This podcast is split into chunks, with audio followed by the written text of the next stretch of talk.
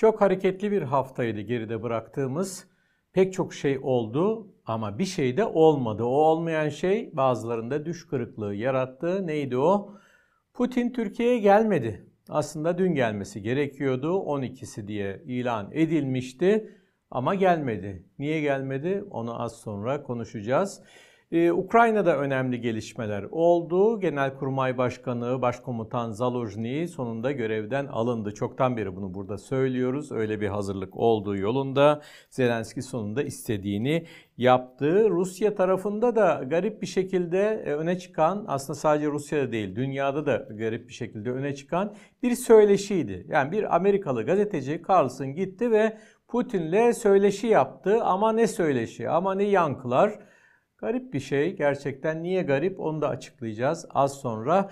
Ve e, bu arada tabii e, bu haftanın e, eski Sovyet coğrafyasındaki en önemli olaylarından biri de beklediğimiz gibi Azerbaycan'da Aliyev'in büyük bir farkla oyların neredeyse tümünü alarak, yani tümü demeyelim azıcık bir şey kaldı ama neredeyse yüzde yüze yaklaşıyordu. Ee, tekrar başkan seçilmesi, beşinci dönem başkan seçilmesi, bu ve başka gelişmeler de var. Bunları konuşacağız bugün. Ee, ama önce her zamanki gibi basınla başlayalım. Medya ne diyor?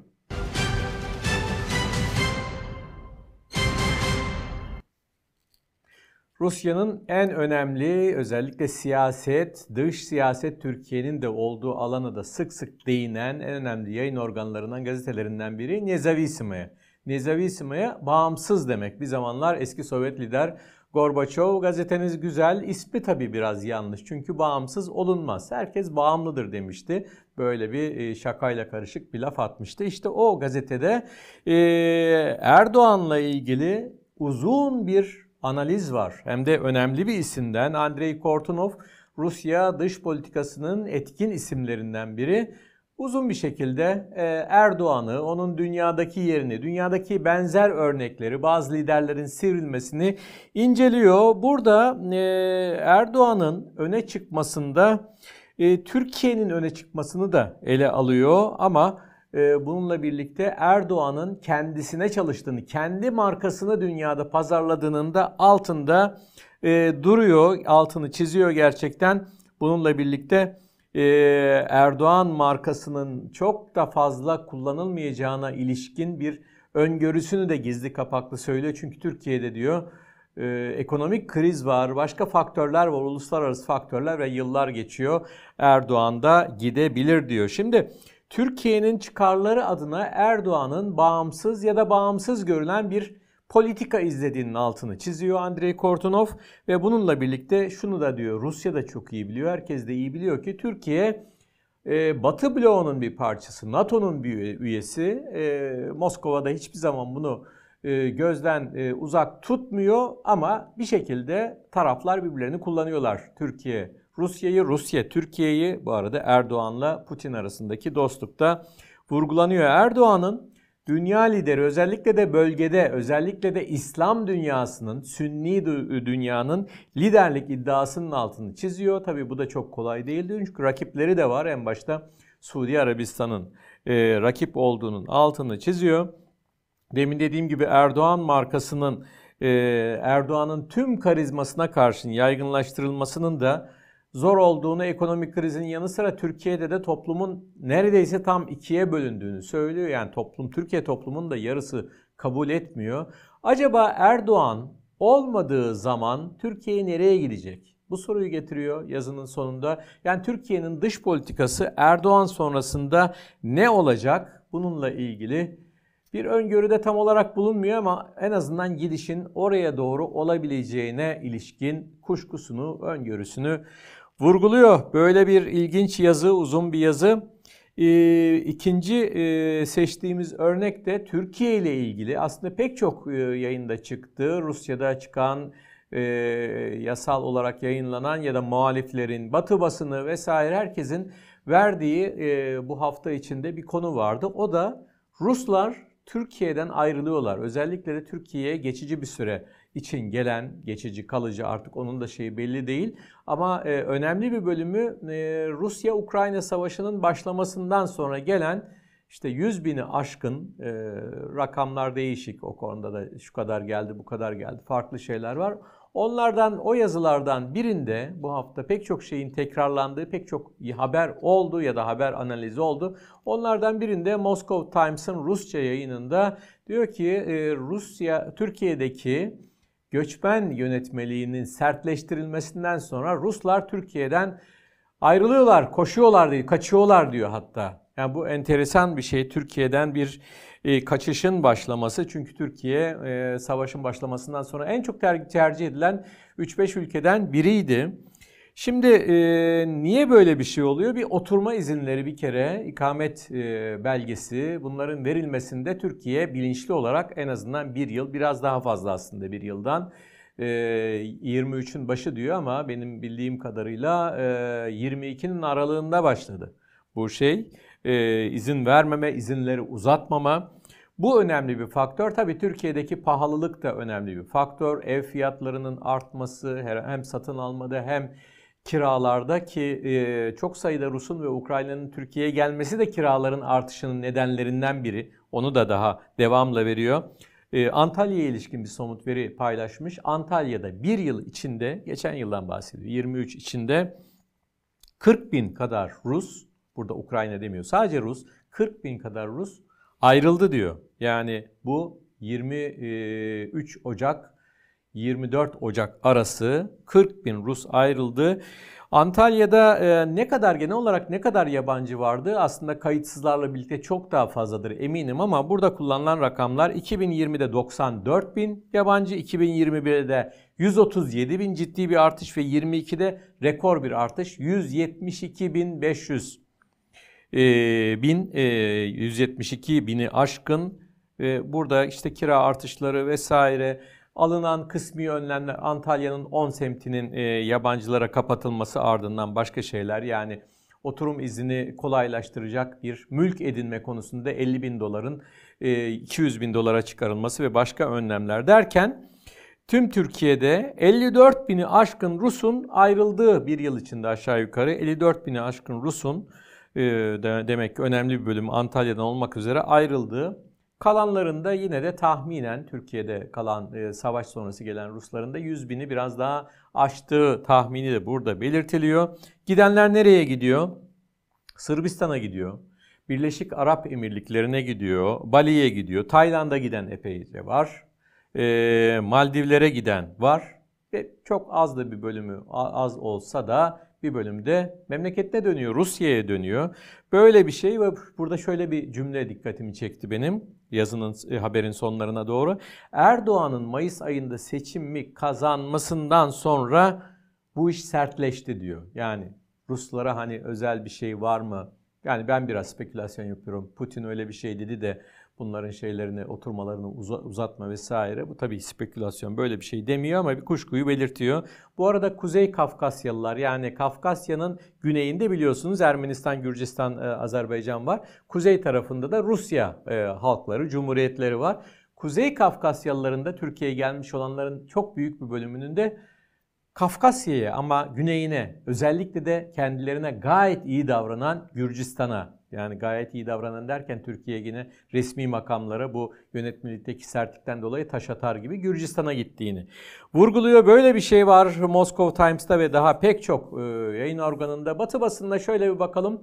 NATO'da yapılan tartışmalardan bahsediliyor. Atlantik Konsol'un, yani Atlantik Konseyi'nin, NATO'nun böyle şeyleri oluyor, araştırmaları oluyor, daha doğrusu Atlantik Konseyi'nin.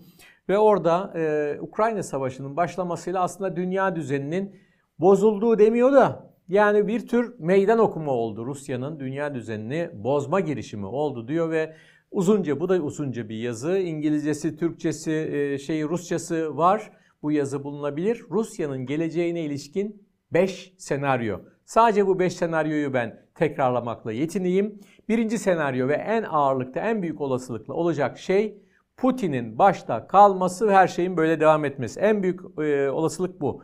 Dört olasılık da Putinsiz olasılıklar. Onlara dikkat çekeyim. Bunlardan bir tanesi bir tür bir darbe olur, bir değişim olur. Putin gider ama Putin gibi milliyetçi politikaları ya da belki Putin'den daha fazla bilmiyorum. Orada Prigojin örneği de verilmiş çünkü. Onları uygulayan bir yönetim başa gelir. Bu bir seçenek. İkinci seçenek, Putin gider, şu ya da bu şekilde gider ve yerine teknokrat bir yönetim gelir. Ekonomiyi önceleyen, Batı ile ilişkileri düzeltmeye çalışan, Ukrayna'da savaşı muhtemelen durduran, sınırlayan ve Batı yaptırımlarını engellemeye yönelik adımlar atan, ki bunun da temsilcileri, kendimden söylüyorum bu cümleyi, temsilcileri e, anayasaya göre Putin'in yerine gelmesi gereken, illa gelecek diyemeyiz, güçler dengesi böyle de, gelmesi gereken başbakan, şu anki başbakan Mishustin. Böyle bir tip. Teknokrat deyince en başta gelen tip Mishustin. E, Moskova Belediye Başkanı da böyle bir tip. Teknokrat denilebilen, ekonomiyi önceleyen ve Batı'yla işte gerginlik, savaş, bunlarla ilgili konuşmaktan kaçınan, bunlar gelebilir deniyor. Burada araştırmacılardan birinin e, benim çok da katılmadığım bir görüşü var. Bu çok tehlikelidir diyor. Çünkü diyor bu teknokrat gelince, aa işte bak Rusya değişti falan da, Rusya asla değişmez diyor. Tabii bu tartışılabilir bir şey ama bu Rusya'nın geleceği açısından, uluslararası sistem, insanların ölmesi, savaş, yine aynı konuya geliyorum. Bütün programlarda aynı konuya geliyorum. İnsanların yaşaması gerekiyor. Bu açıdan bu elbette ki kötü denilemeyecek bir şey, ee, gelişme seçeneği. Onun için bu Atlantik Konseyi'nin ilgili e, analistlerine hiç katılmıyorum. Bir başka seçenek, yani çok çok az, küçük bir seçenek, Rusya'ya demokrasinin gelmesi diyor. Onu da çok da fazla açıklamamış. Yani Navalny içeriden çıkıp demokrasi getirecek birisi olarak mı görülüyor ya da ne tür bir şey? O ayrı. Ve beşinci seçenekte Rusya açısından, belki dünya açısından da bir felaket. İç savaş, Sovyetlerin, Sovyetlerden sonra Rusya'nın, Rusya Federasyonu'na dağılması, dağılması, parçalanması gibi bir şey. Yazı çok uzun, dediğim gibi sadece bu beş seçeneği, başlıktaki beş seçeneği vereyim dedim. Bir başka yayına bakalım. Batı'dan Telegraf'ta e, Ermeni lider Paşinyan'ın açıklamaları var, sorulara cevapları var. Burada da birkaç ilginç şey var. Yani biz diyor, Rusya'nın güvenlik sistemimizde çok kilit rol oynayan Rusya'nın artık bizim için güvenilir bir e, savunma sanayinde güvenilir bir partner olmadığını anladık diyor. Bir kere Rusya'yı dışlamaya çalışan ama dışlayamayan, çünkü her şeyle Rusya ile iç içe. Öyle açıklamalar var. Güvenlik konusunda bir strateji yaratma çabası var. Paşinyan'ın sözlerinden o anlaşılıyor. Rusya ile mesafeye bakacağız ama işte onun yanı sıra Amerika Birleşik Devletleri ile, Fransa ile, İran'la zaten ilişkileri iyi. Hindistan'ı da katıyor. Bunlarla ilişkileri geliştireceğiz şeyi var. Onun dışında dünyanın belirsizliği şartlarında Ermenistan'ın savunma alanında da yeni adımlar atacağını söylüyor. Ve bu arada NATO üyeliği gibi bir şeyimiz yok diyor. Bir talebimiz yok diyor. Bu ilginç, çünkü NATO'ya da üye olabilecek, buna teşne olabilecek bir yönetim gibi geliyor ama yine burada Rusya faktöründen çekindiği de belli. Ee, yani kısa süre önce Eylül ayında NATO'dan e, bir açıklama yapıldığını hatırlıyorum ben. Yani Ermenistan'da bizim üyemiz olabilir, memnun oluruz gibi bir şey. O e, şeye gelmiyor, tuzağa düşmüyor. Yok öyle bir şey değil, e, niyetimiz yok şu aşamada diyor. Ama e, kolektif güvenlik örgütü, Rusya'nın başını çektiği kolektif güvenlik örgütünden uzaklaşma eğilimini burada da vurguluyor. Böyle bir şey. E, Türkiye basınından da iki ilginç şeye e, yer verelim dedim. Bir tanesi e, Yeni Mesaj, e, onun sitesinde e, Rusya ile de ilgili, zaman zaman Orta Asya ile de ilgili görüşlerini açıklayan Profesör Doktor Sait Yılmaz, şimdi Esenyurt Üniversitesi'nde imiş kendisi. Ben de e, bir süredir onun e, söylediklerini duymuyordum. Burada ilgimi çekti.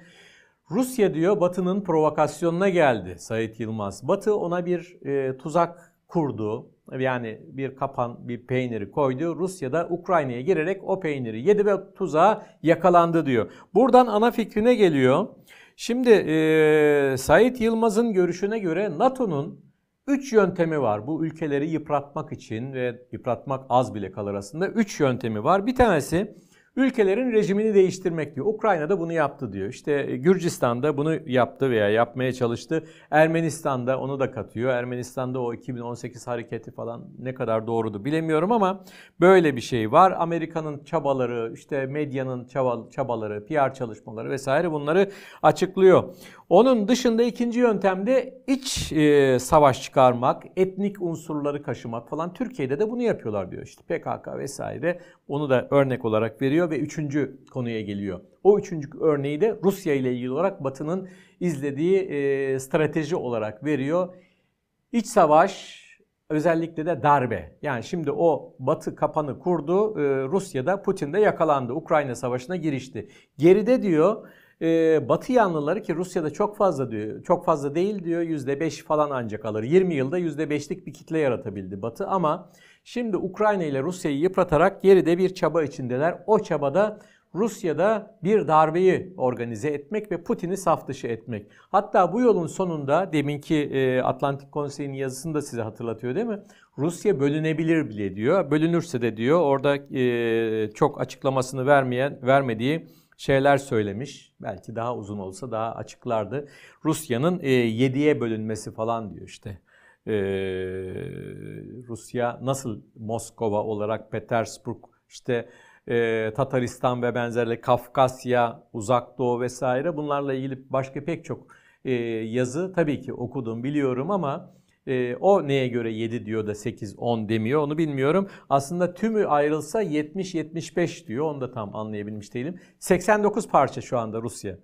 Anayasadaki idari birim sayısı olarak Ukrayna'dan gelenlerle birlikte seksen dokuzdu. Azaldı, şimdi tekrar çoğalıyor Ukrayna'da işgal edilen yerlerle. Her neyse, bu da böyle ilginç bir şey, e, not. Ve son olarak da e, soldan, haber soldan bir şey verelim, yazı verelim. Putinizm başlığı, Engin Solakoğlu, e, diplomat, emekli diplomat. Aslında bir gün önce de Yiğit Günay'ın burada ilginç bir yazısı vardı. Tüm yönlerine katılmıyorum tabii ki, konuyu e, Marksist açıdan ele alan ve e, bazı Sovyet liderlerinden e, dokundurmayan, onları savunan e, bölümleri ve e, imaları var.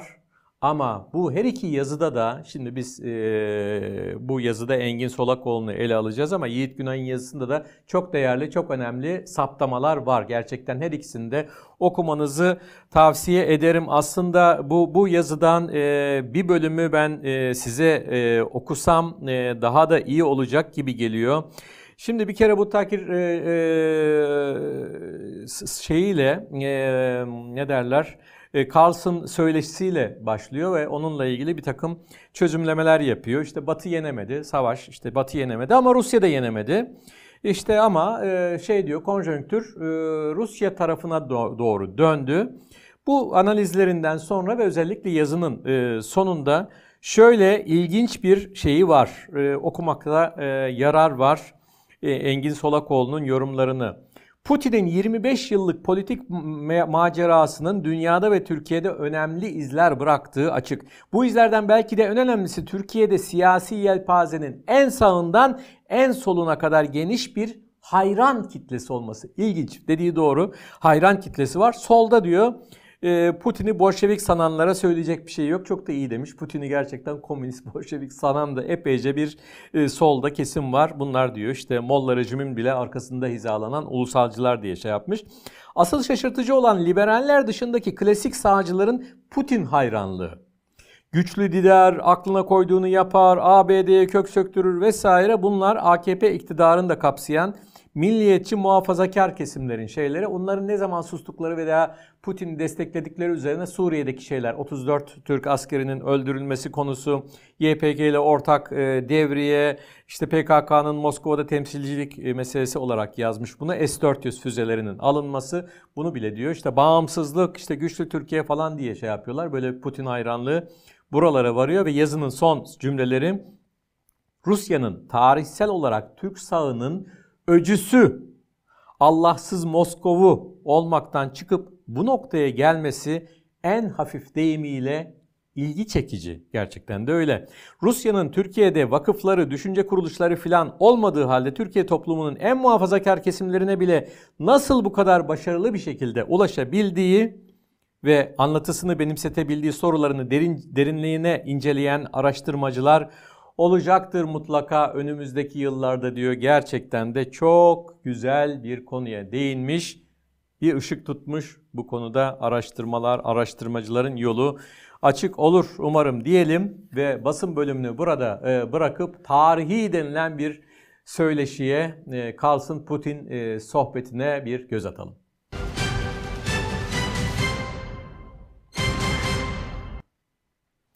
Carlson'ı biraz sonra yapacağız. Bir ufak bir şey oldu. Ee, onu biraz sonra vereceğiz. Türkiye-Rusya ilişkileri tabii ki şu anda önceliğimiz. Ondan sonra Carlson birazcık bekleyebilir kendisi. Putin Türkiye'ye gelecekti. Girişte de söyledim ve gelmedi.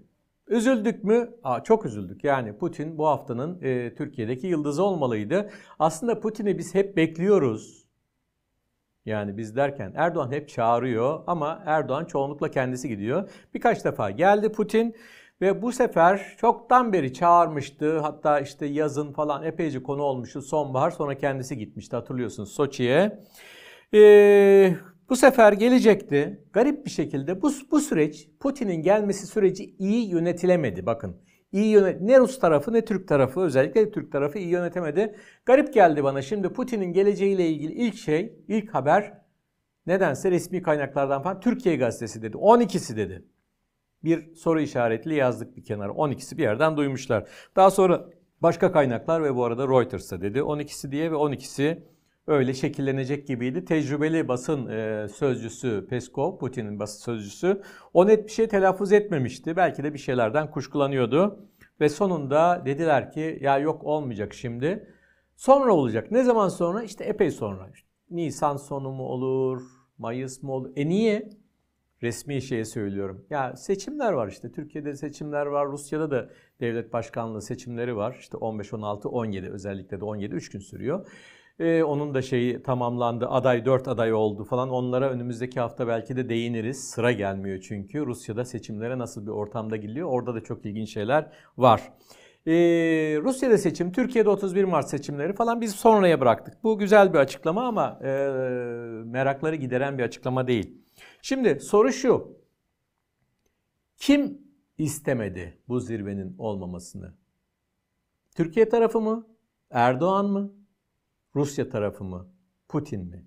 Şimdi bazı arkadaşlar, basında da çıktı, Türkiye'de değişik şeyler var. Ee, belki de Erdoğan ya da Türkiye tarafı istememiştir. Bazı konularda işte Amerika ile anlaşamazlık vesaire olabilir. Yani gerekçeler doğru olabilir ama ben bunu istemeyen tarafının Türkiye olduğuna pek fazla ihtimal vermiyorum. Çünkü Türkiye hep bir şekilde ya gel işte gel bir fotoğraf verelim, seçimlere de gidiyoruz. Hatırlasanıza geçmiş seçimleri. Seçimler öncesinde, her seçim öncesinde Putin'in Türkiye'ye davet edilmesi, gelmesi, işte Akkuyu'yu bilmem kaçıncı defa açıyormuş gibi uzaktan böyle bir şey, e, musluğu çevirmeleri birlikte. Hiç geçmiş resim, şeylerden, seçimlerden bahsediyorum. Geçen sefer yine gelmesi, yine açıklamalar, gaz, doğalgaz fiyatlarında indirim, başka şeyler falan. Şimdi bu arada indirim e, dediler. Türkiye hala indirim istiyor. Ve bazı ödemediği geçen seçimler öncesi jest yaptı ya, Putin destekledi. Putin, Putin açıktan Erdoğan'ı destekledi Mayıs ayında. Belki kimsenin desteklemediği kadar dışarıdan net bir destek verdi. Bu sefer yok böyle bir destek. Doğalgaz indirimi. Şimdi o parayı e, vermedik bildiğim kadarıyla. O parayı mı istiyor, bizimkiler vermiyor. Bir de üstüne indirim, orada bir anlaşmazlık var, başka şeyler mi bilemiyorum. E, yani benim tahminim Rus tarafının en çok bozulabileceği şey ne biliyor musunuz? Son zamanlarda Türkiye'nin Batı'yla flörtünü epeyce bir geliştirmesi. Rusya'nın penceresinden bakıyorum. Bırakalım buradaki bakış açısını. Rusya'nın her gün saatlerce Rus yayınlarını okuyan, izleyen birisi olarak Rusya deyince tamam biz biliyorduk, bekliyorduk falan deseler bile Türkiye'nin İsveç'e, İsveç'in NATO üyeliğine okey vermesi, onay vermesi şöyle bir içlerini burktu. Ya biraz daha sürebilirdi ya, nedir bu falan. Onay verdi işte. Bunlar böyle. Hatta bazı o Tsargrad falan gibi yayınlarda ya işte Türklere güvenilmez, Erdoğan hep pazarlıkçıdır, sonra satar bizi vesaire. Bütün bunlar oldu. Bu bir şey, bir faktör ama özellikle son zamanlarda F on altı alma çabası Türkiye'nin ve A B D ile geliştirdiği flört, buna A B D'den de cevap verilmesi, olumlu şeyler, yanıtlar verilmesi konusu. Bu tabii ki Rusya'yı ilgilendiriyor. Bu ara geçen hafta söyledik, hatırlıyor musunuz? Ee, Dışişleri Bakanlığı'nın o ilginç temsilcisi, böyle ilginç zamanlarda ortaya çıkan e, hanımefendi Victoria Nuland geldiğinde böyle küçücük bir cümle kurmuştu. Ya işte işler iyi gidiyor, ilişkiler iyi gidiyor. Biz de işte F on altılar falan olumlu bakıyoruz. O arada siz şu S dört yüzleri de hallederseniz iyi olur. Pardon, halletmek ne demek? S dört yüz koca bir sistem, savunma sistemi. Türkiye buna iki buçuk milyar dolar saydı. İşte on yedi on sekizde anlaşıldı, on dokuzda geldi ve kutuyu biz açmadık da. Kullanmıyoruz yani, gıcır gıcır duruyor. Bilmiyorum paslandı mı, kontrol etmedim hiç. Ee, kullanmadığımız bir şeye böyle bir şeyi e, alma gibi bir garip bir hata yaptık. Belki de uçağı düşürmemizin faturasını zorla ödettiler, neyse. Bunu halledin diyor. Nasıl halledelim? Denize mi atalım? Başka bir şey mi yapalım? Eğer Türkiye bu doğrultuda bir şeyler diyorsa ve Putin bundan hoşlanmıyorsa bu da bir faktör olabilir. A B D ile flört, tekrar söylüyorum. A B D ve Batı cephesiyle flörtün bir başka bölümü de Bayraktar e, bu gezinin olmayacağı, ertelendiği, daha doğrusu iptal değil, erteleme diyelim. Şimdilik iptalden bahsedilmiyor. Bu açıklamanın olduğu sıralara çok yakın bir zaman dilimi içinde de Bayraktar, zaten biliyorduk Bayraktar anlaşması oldu. Ukrayna'da işte Türkiye'nin şeyle bir fabrika kuruldu, bir yıl üretim yapacağı, şu kadar şey üretecek falan. Bunlar evet. Tekrar bu konu gündeme geldi. Haluk Bayraktar'ın açıklaması oldu vesaire. Ruslardan bazı gazeteci arkadaşlarım ilgiyle izliyorum ve e, hayranlıkla izliyorum. Rusya'ya da ilgi duyuyorlar tabii ki. Ana konuları Rusya olmasa da, ama onlar ilk defa yapıldığını e, düşünerek şey dediler. Yani Bayraktar'ı, Bayraktar fabrikasını vururuz diyor Ruslar. Hatta Duma'dan birileri de söylüyor falan. E bu diyor, bu bu bir, bir haber. Onlar doğru söylüyor yani. Bunlar bir haber, tepki. Ama bunu daha önce de söyledi Ruslar. Çok doğal diyorlar. Yani şimdi savaştayız ve savaşta bizi vuracak sistemler, bu hangisi olursa olsun. Yani batıdan gelen Patriot'lar olabilir, tanklar olabilir, Ukrayna'nın kendi yapısı, drone şeyleri olabilir, Türkiye'nin yaptığı, yapmadığı. Vururuz diyor. Hepsi bizim için normal, makul, normal, e, olağan hedefler. Daha önce de demişlerdi, bir kez daha dediler. Bunu Türkiye'de, aa bak şey Türk Türk fabrikasını nasıl vurur? Yani Ukrayna'da Rusları vuracak bir fabrika. İşte askeri ilişkilere giriyorsan bunların hepsini masaya koyacaksın. Bak böyle yaptın mı da böyle olur. Yani doğal bir şey. Bakın hep aynı çizgiden ilerlemeye çalışıyorum. Türkiye'nin Batı'yla, Türkiye'nin NATO'yla, Türkiye'nin A B D'yle ilişkilerinin sıkılaşması ve Putin'in ertelediği ziyaret. Ben bununla, bunların arasında bir bağlantı olduğunu düşünüyorum. Ayrıca doğalgaz meselesi, Türkiye parasını daha ödemeden e, Ruslar da geliyoruz işte doğalgaz hub'ı meselesi. Avrupa'ya satacağız ya, işte bir şey olacağız, bir doğalgaz merkezi olacağız. O konuyu görüşeceğiz, Akkuyu'da görüşeceğiz falan derken gezi, yani ziyaret olmadı. Burada da bir şey olabilir. Suriye. Suriye konusunda e, anlaşmazlık var. Lavrentiev'in Türkiye'yi kibarca eleştiren mesajını iki hafta boyunca vermiştik. Yani Türkiye oradan çıkacağını açıklasın kardeşim. Esad bunu bekliyor ve haklı diyor Rusya. Ne zaman çıkacaksın? Askerlerini ne zaman çıkaracaksın? İdlib konusunda Rusya'nın sabırsızlığı var. Tabii P Y D, Kürtler meselesi var. Rusya A B D kadar yakın olmasa da onlarla da ilişki içinde. Bizimkiler vize istiyor onlardan. Yeşil ışık, işte yeni operasyonlar yapmaya hazırlanıyor. Orada bir şey var. Soru işareti var ve o konuda gündeme gelecek bir şey. Ee, ya da belki orada da bir anlaşmazlık olabilir. Tabii ki Ukrayna. Şimdi Erdoğan bugün de ee, bu konuyu gündeme getirdi. Biz Ukrayna konusunda Rusya'yla ee, Ukrayna'yı bir araya getirmeye hazırız dedi. Şimdi kapsamlı bir e, öneri gelecek mi diye baktım. E, zaten kuşkuluydu. Yani Türkiye'nin böyle bu e, siyaset üretme tarzıyla kapsamlı, sistematik öneriler getirmesi zor. Ama bu konuda aracılık etmesi ve bu konuyu gündeme getirmesi de doğru. Yani bu kapasitede, bu şeyle, girişimlerle Türkiye puan alabiliyor. Bilmiyorum muhalefet bunu yeterince anlıyor mu, ama Erdoğan burada hem Batı ile Rusya arasında hem Ukrayna ile Rusya arasında bir arabuluculuk şeyi. Şu anda da zaten görüşme trafiği açılabilir. A B D'nin yardımı kesmesi Ukrayna'ya vesaire, bir şekilde bu şey e, gündeme gelebilir. Dolayısıyla e, Türkiye doğru yapıyor. En azından lafta onu telaffuz ederek, ki tahıl meselesi de, burada da anlaşmazlık konuları olabilir. Yani pek çok konu var aslında, ama sonuç olarak bilmediğimiz, nedenini bilmediğimiz ve kesin şundandır eminim falan demeyeceğimiz, diyemeyeceğimiz nedenlerden ötürü e, olmadı, bu gezi olmadı. Tekrar vurguluyorum bu konunun son cümlesi olarak. Geçmişte, geçmiş seçimlerde Putin net olarak Erdoğan'ı desteklemişti. Bu sefer böyle yapmıyor bakın. Gelişi, gelişin olmaması, ertelemesi. Ben şuna inanmıyorum. Putin e, orada da şey var, başkanlık seçimleri var canım çok yoğun falan. Ya ne fark eder? Putin orada şeylere falan çıkmıyor ki, kampanyaya katılmıyor ki. Putin'in oradaki şeyi, kafasındaki şey en fazla ne olabilir biliyor musunuz? Seçimlerde yüzde yetmişle mi kazanacağım, yüzde seksenle mi kazanacağım? Türkiye'de durum öyle mi? İstanbul'u alabilecek miyim, alamayacak mıyım diye her gün Cumhurbaşkanı Erdoğan düşünüyor nasıl alabilirim diye. E Putin gelse de Türkiye'de bir gün geçirse, yarım gün geçirse ne olacak? Yani bu, bu, bunu bana anlatmasın kimse. Erdoğan'a özellikle seçimlerden sonra hükümetteki Batı unsurunun bakanlar olarak da artması, işte e, Türkiye'nin bir takım uygulamaları, Batı ile yaklaşması vesaire, bundan biraz huzursuz Putin, birazdan fazla belki de huzursuz.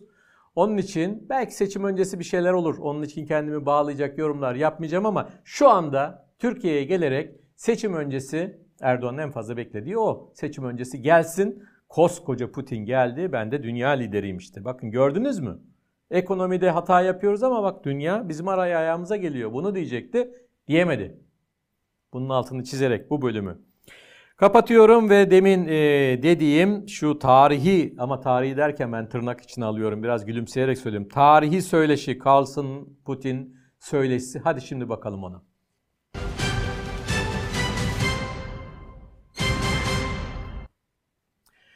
Şimdi Tucker Carlson büyük büyük büyük bir Amerikan gazetecisiymiş. Yani bunun ne kadar büyük olduğunu ben doğrusu bilmiyordum ve hala da bilmiyorum. Şimdi böyle ilginç bir adam. Bakın e, enteresan da bir görüntüsü var.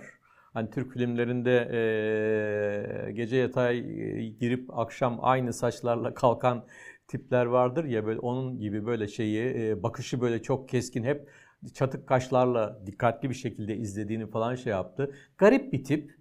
Zenginmiş, yani başkalarının yalancısıyım, babadan kalmış, atalarından kalmış, büyük evi, villası, şey, köşkleri vesaire. Niye dedikodu yapıyorum? Birazcık adamı kıskandığımdan dolayı dedikodu yapıyorum. Şimdi bu adam savaştan sonra, bu gördüğünüz adam savaştan sonra bütün Amerikalılar, İngilizler, Almanlar vesaire herkes başvurmuş. Türkiye'den de başvuranlar var.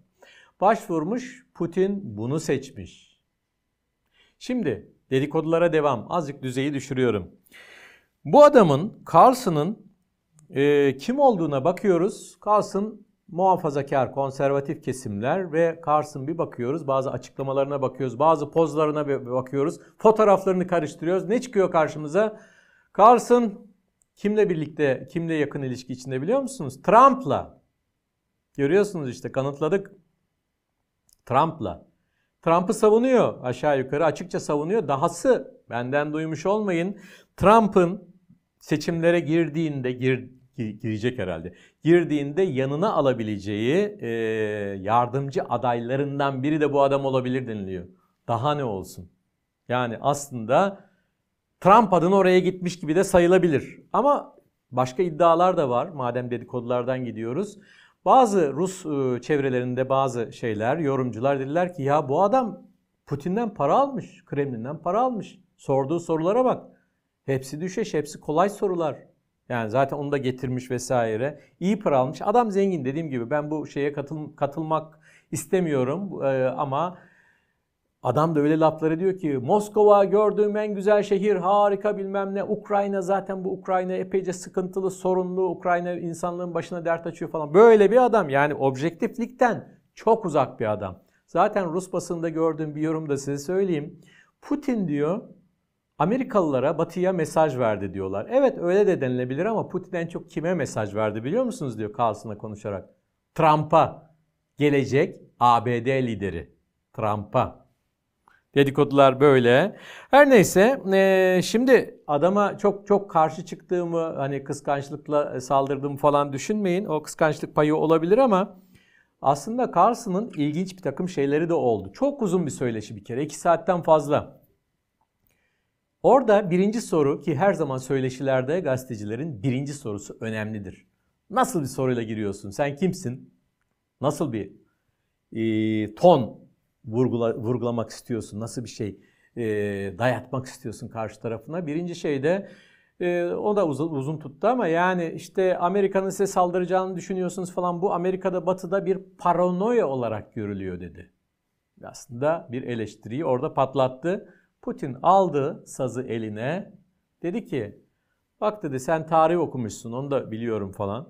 Ciddi bir şey yapacağız değil mi? Söyleşi yapacağız. Tamam, o zaman izin ver bana otuz saniye. otuz saniye veya bir dakika. otuz saniye veya bir dakika sana bir tarih anlatacağım dedi. Aman Allah'ım, o nasıl bir otuz saniye? otuz dakika oldu. Putin bu söyleşinin dörtte birinde tarih dersi verdi. Tarihte Ruslar, tarihte Ukraynalılar, niye Ukraynalı yoktur? Ukrayna diye Ukrayna, yani kray kenar demek Rusça, Ukraya yani kenardaki vesaire, bunlar halk değildir. Bunlar aslında Rus'tur. İşte on üçüncü on dördüncü on altıncı yüzyılda şöyle olmuştur, böyle olmuştur. Anlattı da anlattı. Adam sıkıldı. Carlson araya girmeye çalıştı. Putin kesme, kesme diyor. Senden izin istedim değil mi? otuz saniyelik izin istedim. Yarım saatte konuşuyorum. Başkanım ben ya, ne olacak? Sana da e, böyle bir şans tanıdık falan. Yarım saat konuştu. Tarihi anlattı. Özeti veya yorumumu soracak olursanız böyle olmaz. Putin de olsa, dünyanın en büyük lideri de deseniz böyle olmaz. Osmanlı İmparatorluğu da dünyanın altıda birine sahipti. Ne yapalım şimdi? Hadi Kırım'ı biz alalım o zaman. Balkanları da, pek çok Arap ülkesini de. Özeti bu, bakın. Evet, yani Medinski'nin yazdığı bir tarih kitabı var. Ruslar tarihi yeniden yazıyor savaştan sonra. Bunu anlatıyor Putin ve Ukrayna. Yani biz aynı şeyiz diyor. Yoktur ki Ukrayna falan. Sonra hatta bu e, Rusların kendi içinde bir savaştır diyor. Savaş lafını da kullanarak. Garip. Yani bu, bu yaklaşımlar enteresan ama Putin'in verdiği ilginç mesajlar da vardı. E, Carlson'un sorduğu sorulara cevap verirken bir kere dedi biz Polonya'ya saldıracak değiliz. Baltık devletlerine, NATO üyelerine saldıracak değiliz. Sadece onlar bize saldırırsa biz onlara saldırırız dedi. Bu, bunun altını çizmesi önemli. Ve tıpkı e, Trump'ın dediği lafların benzerlerini söyleyerek dedi ki ya Amerika kardeşim git kendi işlerinle ilgilen. Sınırınla, Meksika sınırının aşınmasıyla, oradan göçmen gelmesiyle, ekonominle, şunla bunu. Bırak şu Ukrayna'yı dedi. Yani bırak da ben de kısa sürede onu halledeyim diyor. Bu mesajları verdi ve bu mesajlar eminim Batı'nın belli bir kesiminde e, zaten para vermekten vazgeçen A B D'de özellikle bir etki yaratabilir. Yaratabilir. Böyle bir şey, daha pek çok mesaj verdi. Çok uzundu dediğim gibi ama onları vurgulayalım ve bu arada e, Carlson'ın yaptığı olumlu bir şeyi de söyleyeyim. Gazetecilik açısından ve yurttaşlık bilinci açısından da, siyasi açısından da diyebiliriz. Rusya'da tutuklanan bir gazeteci var. E, Evan Gershkovich, ya dedi bunu bırakın bu adamın, yani bu gencin, çocuğun dedi hatta e, casus olmadığı ortada, bırakın dedi ve bu soruyu dört defa sordu Carlson. Ve sabırla Putin bir, iki, üç cevap verdi. Dördüncüde biraz daha hadi bırakayım da sen uçağınla götür falan, öyle bir şey olmaz ama değişim olabilir dedi. Almanya'da birisi var bizim almak istediğimiz, belki onunla değişim olabilir'e benzer laflar kullandı. Bu, bu açıdan o hiç e, hoşuma gitmeyen Carlson'ın bir de ilk sorusunun dışında bu sorusunu da veya bu konudaki inadını da beğendiğimi vurgulamak istiyorum. Geçelim, Carlson'a çok fazla zaman ayırdık e, ama not, not, şey de, e, Trump dediğimiz için Trump'ı e, bu hafta manşetlere çıkaran, Ee, doğu tarafında gülücüklere yol açan, Batı'da, Batı'nın içinde, NATO'nun içinde, hatta Amerika Birleşik Devletleri'nin içinde, hatta Cumhuriyetçilerin içinde, kendi partisinde bile ya bu kadar da olmaz kardeşim dedirten bir açıklaması oldu. Trump başkenken de diyordu ya, ya NATO ne bu kadar, NATO'dan çıkacağım ben falan, korkutuyor. Çıkması kolay değil. Ben para veriyorum diyor. Birkaç ülke daha para veriyor. NATO şeyleri, ödemeleri falan. Söyledik diyor. yüzde ikiye çıkaracaksınız. Yani gelirinizin, gayri safi milli hasılanın yüzde ikisi ve daha fazlası. Vermiyorsunuz diyor. Ya da veren üç ülke, beş ülke falan. İşte bir şey anlattı ki yalan olabilir. Trump çok rahat yalan söylüyor. İşte birisiyle, bir önemli bir Batı lideriyle konuşuyormuştu. O güya demiş ki efendim demiş. Sir, efendim. İşte e, biz e, o parayı vermezsek ne yapacaksınız? Trump da sallıyor buna. Ya diyor o parayı vermezsen senin gibileri desteklemeyeceğim. Rusya'da size saldırsa desteklemeyeceğim. Dahası Rusya'ya, Putin'e çağrı yapacağım. Bu adam, bu ülke NATO şeyini, aidatını ödemedi. Apartman aidatı, NATO aidatını ödemedi. Al Putin, saldır buna. Vallahi karışmayacağım. İşte eti senin, kemiği de senin. Böyle bir laf etti Trump. Düşünebiliyor musunuz? Ve artık NATO'nun içinden, genel sekreteri de dahil ve Trump'ın partisinin içinden de ya bu kadar da olmaz ey Trump dedirtti. Böyle işte gündeme geliyor. Enteresan. Hadi kısaca Ukrayna'daki değişikliğe de bir bakalım. Zelenski ile Zaluzhnyi arasında bir gerginlik vardı. Zelenski devlet başkanı, siyasi lider, öteki de e, askeri lider, başkomutan Zaluzhnyi. Görüyorsunuz gayet şık bir şekilde, kendine güvenilir bir şekilde orada duruyor koltuğun arkasında. O koltuk hangi koltuk? Kendi koltuğu mu yoksa devlet başkanlığı koltuğu mu? Çünkü sadece askeri lider değil, artık bir politik lider adayı olarak da ortaya çıktı son birkaç ay içinde. Gerginlik büyüdü. Bu arada Zelenski de şey diyor, devlet başkanı da, ya diyor savaşta bir şey olmadı. Geçen yıl boyunca istediğimizi elde edemedik. Üstelik geçen yılın önemli bölümünde de karşı taarruz diye bir şey yapmaya çalıştık. Olmadı. E taarruzda yöneten başkomutandı. Beceremedi. Bir şeyler değişmeli diyor. Yani iki yıl oluyor artık. Üçüncü yıl başlayacak işte çok yakında. Ve bir şey değişmeli dedi. Ben yeni bir yönetim istiyorum dedi. Zaluzhnyi destek şey yaptı. Görevden aldı. Ee, onun yerine Oleksandr Syrskyi diye bir komutanı aldı, koydu. Ee, başka şeyler de, değişiklikler de yaptı. Üst yönetimi. Dedi ki Zaluzhnyi'ye, ya madalya verdi hatta ona. Bir vedalaşma şeyi oldu. Töreni oldu. Ee, görüyorsunuz gayet güzel bir şekilde madalya verdi, sarıldılar, öpüştüler falan. Ya yani Allah muhabbetlerini artırsın ama bu muhabbet ne kadar sürer bilemem. Zaluzhnyi'ye dedikoduları aktarıyorum çünkü e, bu program içinde söylentileri. Zaluzhnyi'ye gel bizim şeyde çalış. Başkan e, danışmanları arasına gir, işte güvenlik konseyinde ol, şurada ol, burada ol. Ya da belki büyükelçi olarak seni İngiltere'ye göndeririz. İngiltere'de bu şeyin savaşta Ukrayna'yı yönetenlerden biri. A B D'den belki de daha fazla İngiltere bu işle uğraşıyor. Diyor ki Zaluzhnyi, ya ben şu aşamada dur biraz bir, bir geri çekilip bir düşüneyim bakayım.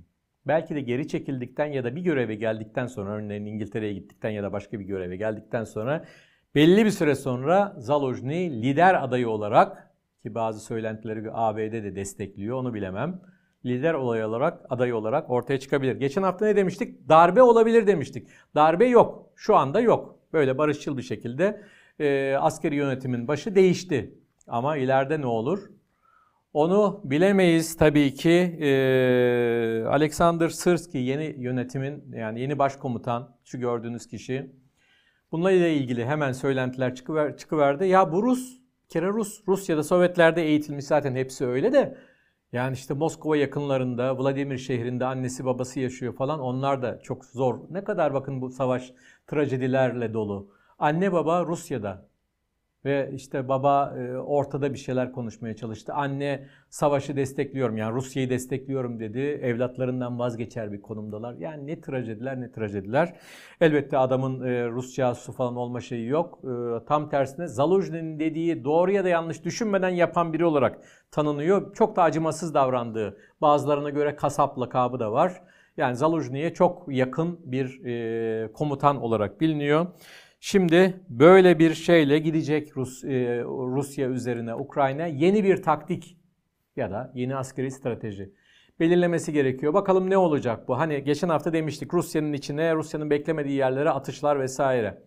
Drone atışları, füze atışları vesaire. Kırım'a saldırı, bunlar yeni politikanın böyle şey, şeyleri, bugünden belli olan şeyler olabilir. Başka şeyler de olabilir. Bakalım Batı'nın yardımı az. Onun için Ukrayna'nın işi zor. Yeni komutanın da işi zor. Bakalım bundan sonra ne olacak diyelim ve son e, maddemize bakalım. O da Azerbaycan'daki seçimler.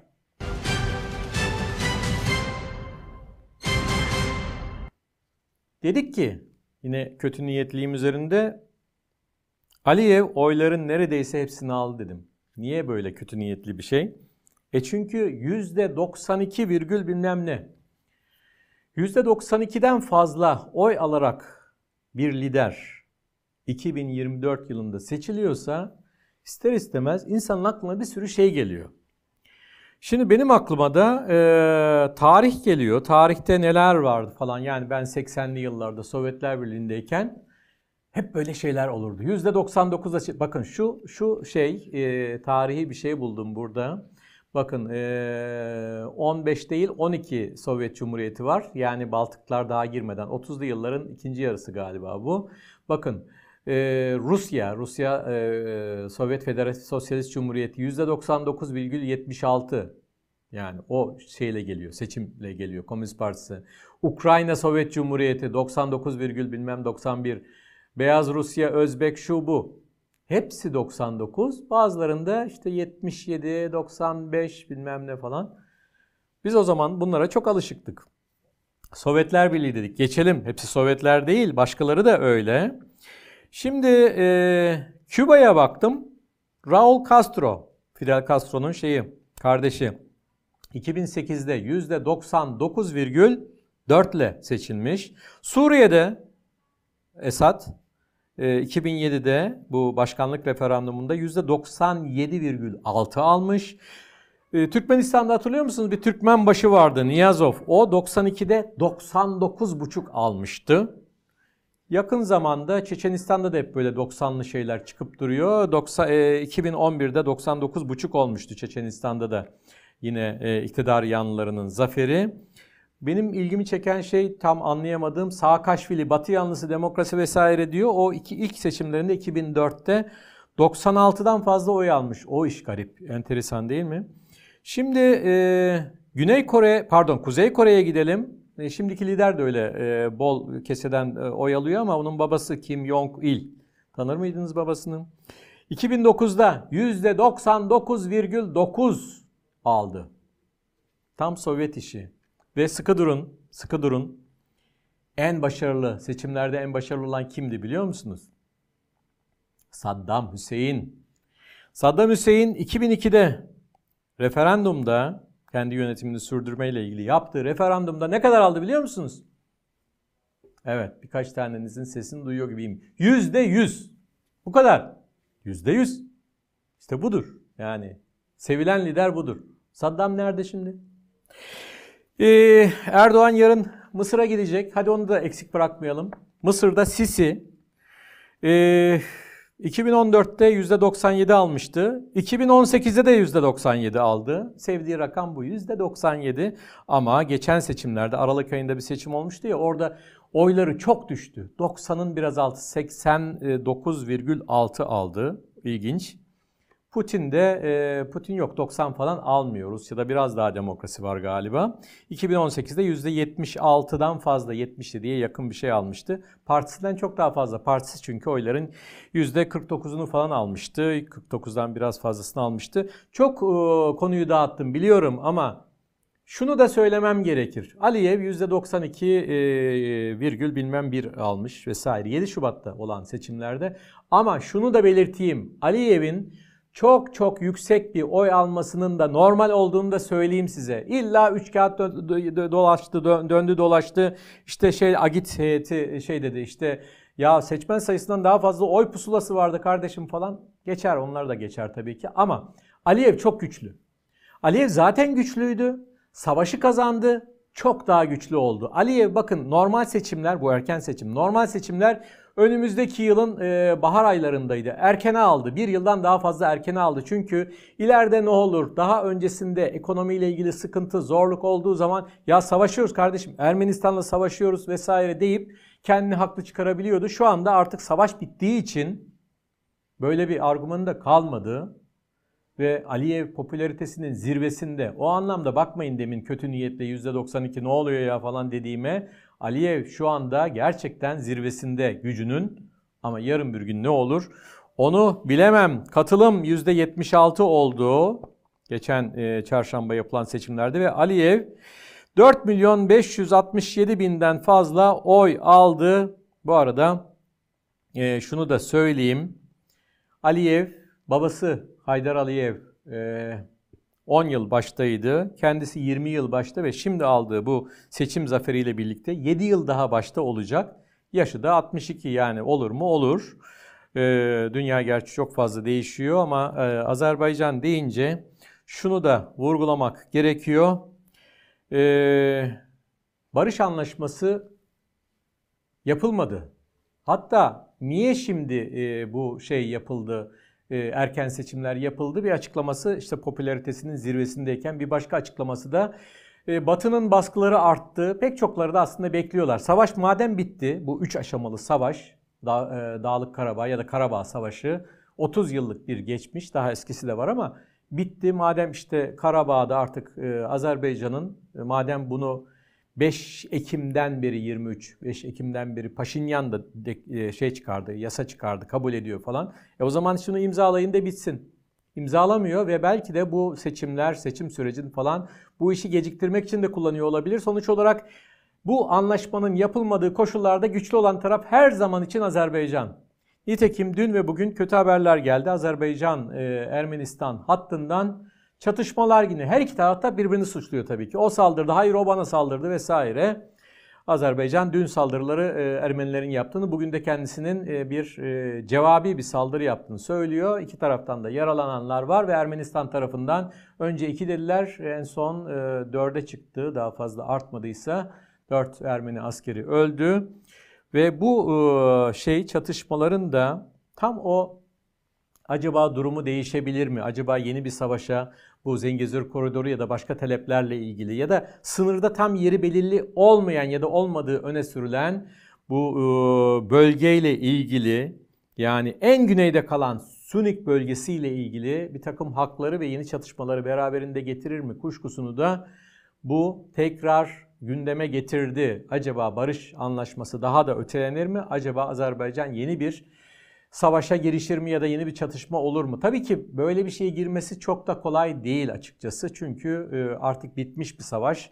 Artık Batı olsun, Rusya olsun vesaire. Yani herkes bunu benimsemiş durumda. Ee, Ermenistan da çok zor durumda kaldı. İşte deminden beri ve daha önceki programlarda hep söylüyoruz. Paşinyan zor bir karar aldı ve şeyi kabul etti. Yani öncesinden, savaş öncesinden filan kabul etti. Karabağ, tamam Karabağ artık Azerbaycan'ın, yani geçmişte bir yıl önce, iki yıl önce Karabağ Ermenistan'ındır diyen Paşinyan artık Karabağ Azerbaycan'ın dedi. Savaş da bunu ortaya koydu. Savaşın son aşaması ki Azeriler buna şey diyorlar. Azerbaycan tarafı buna şey diyor. Bir operasyondu çünkü bizim topraklarımız. Ne derseniz deyin. Yani savaş fiilen bitti ama savaş sürebilir. Sürerse buna tepkiler de gelebilir. İşin içinde enerji ilişkileri var vesaire, Batı da var. Yani bunu e, sürdürmesi kolay değil ama işte orada bir takım köyler, sınır bölgesi, harita değişir mi ya da Zengezur'un e, belki de Ermenistan'ın tek direniş gösterdiği yer olarak Zengezur meselesi çıktı, e, kaldı. E, onun hızlandırılması için, onun açılması ki şu ya da bu şekilde açılacağı benziyor. Bu şeyler, çatışmalar falan ona mı işaret eder bilmiyorum ama böyle bir çatışma şeyi ortaya çıktı. Kaygı verici. Umarız bu şey geride bırakılır ve umarız Azerbaycan'la Ermenistan arasında kısa sürede barış anlaşması yapılır. Bir kez daha hatırlatıyorum. Bölgeye giden, Azerbaycan'a giden Türkiye Dışişleri Bakanı Hakan Fidan şöyle demişti. E artık bu e, savaştan sonra bu anlaşma da yapılırsa, imzalanırsa Türkiye'nin de Ermenistan'la ilişkilerinin normalleştirilmesinin önünde hiçbir engel kalmaz. Evet, kalmamalı ve Türkiye'de, bölge ülkelere de orada barış, ticaret, E, diplomasi vesaire her açıdan çok yönlü ilişkileri e, geliştirmeli. Bu Türkiye'nin de yararına, Azerbaycan'ın da yararına, Ermenistan'ın elbette küçük ve ekonomik sıkıntıları çok olan Ermenistan'ın da yararına. Bir kez daha programı bu çatışma yerine, savaş yerine işbirliği, ticaret, barış, diplomatik e, yardımlaşma, dayanışma, bu mesajlarla bitiriyoruz. Biz bir şey diyoruz ama dünyada bambaşka gelişmeler oluyor. Bakalım önümüzdeki hafta hangi gelişmeleri konuşacağız burada? Haftaya tekrar buluşmak üzere. Hoşça kalın.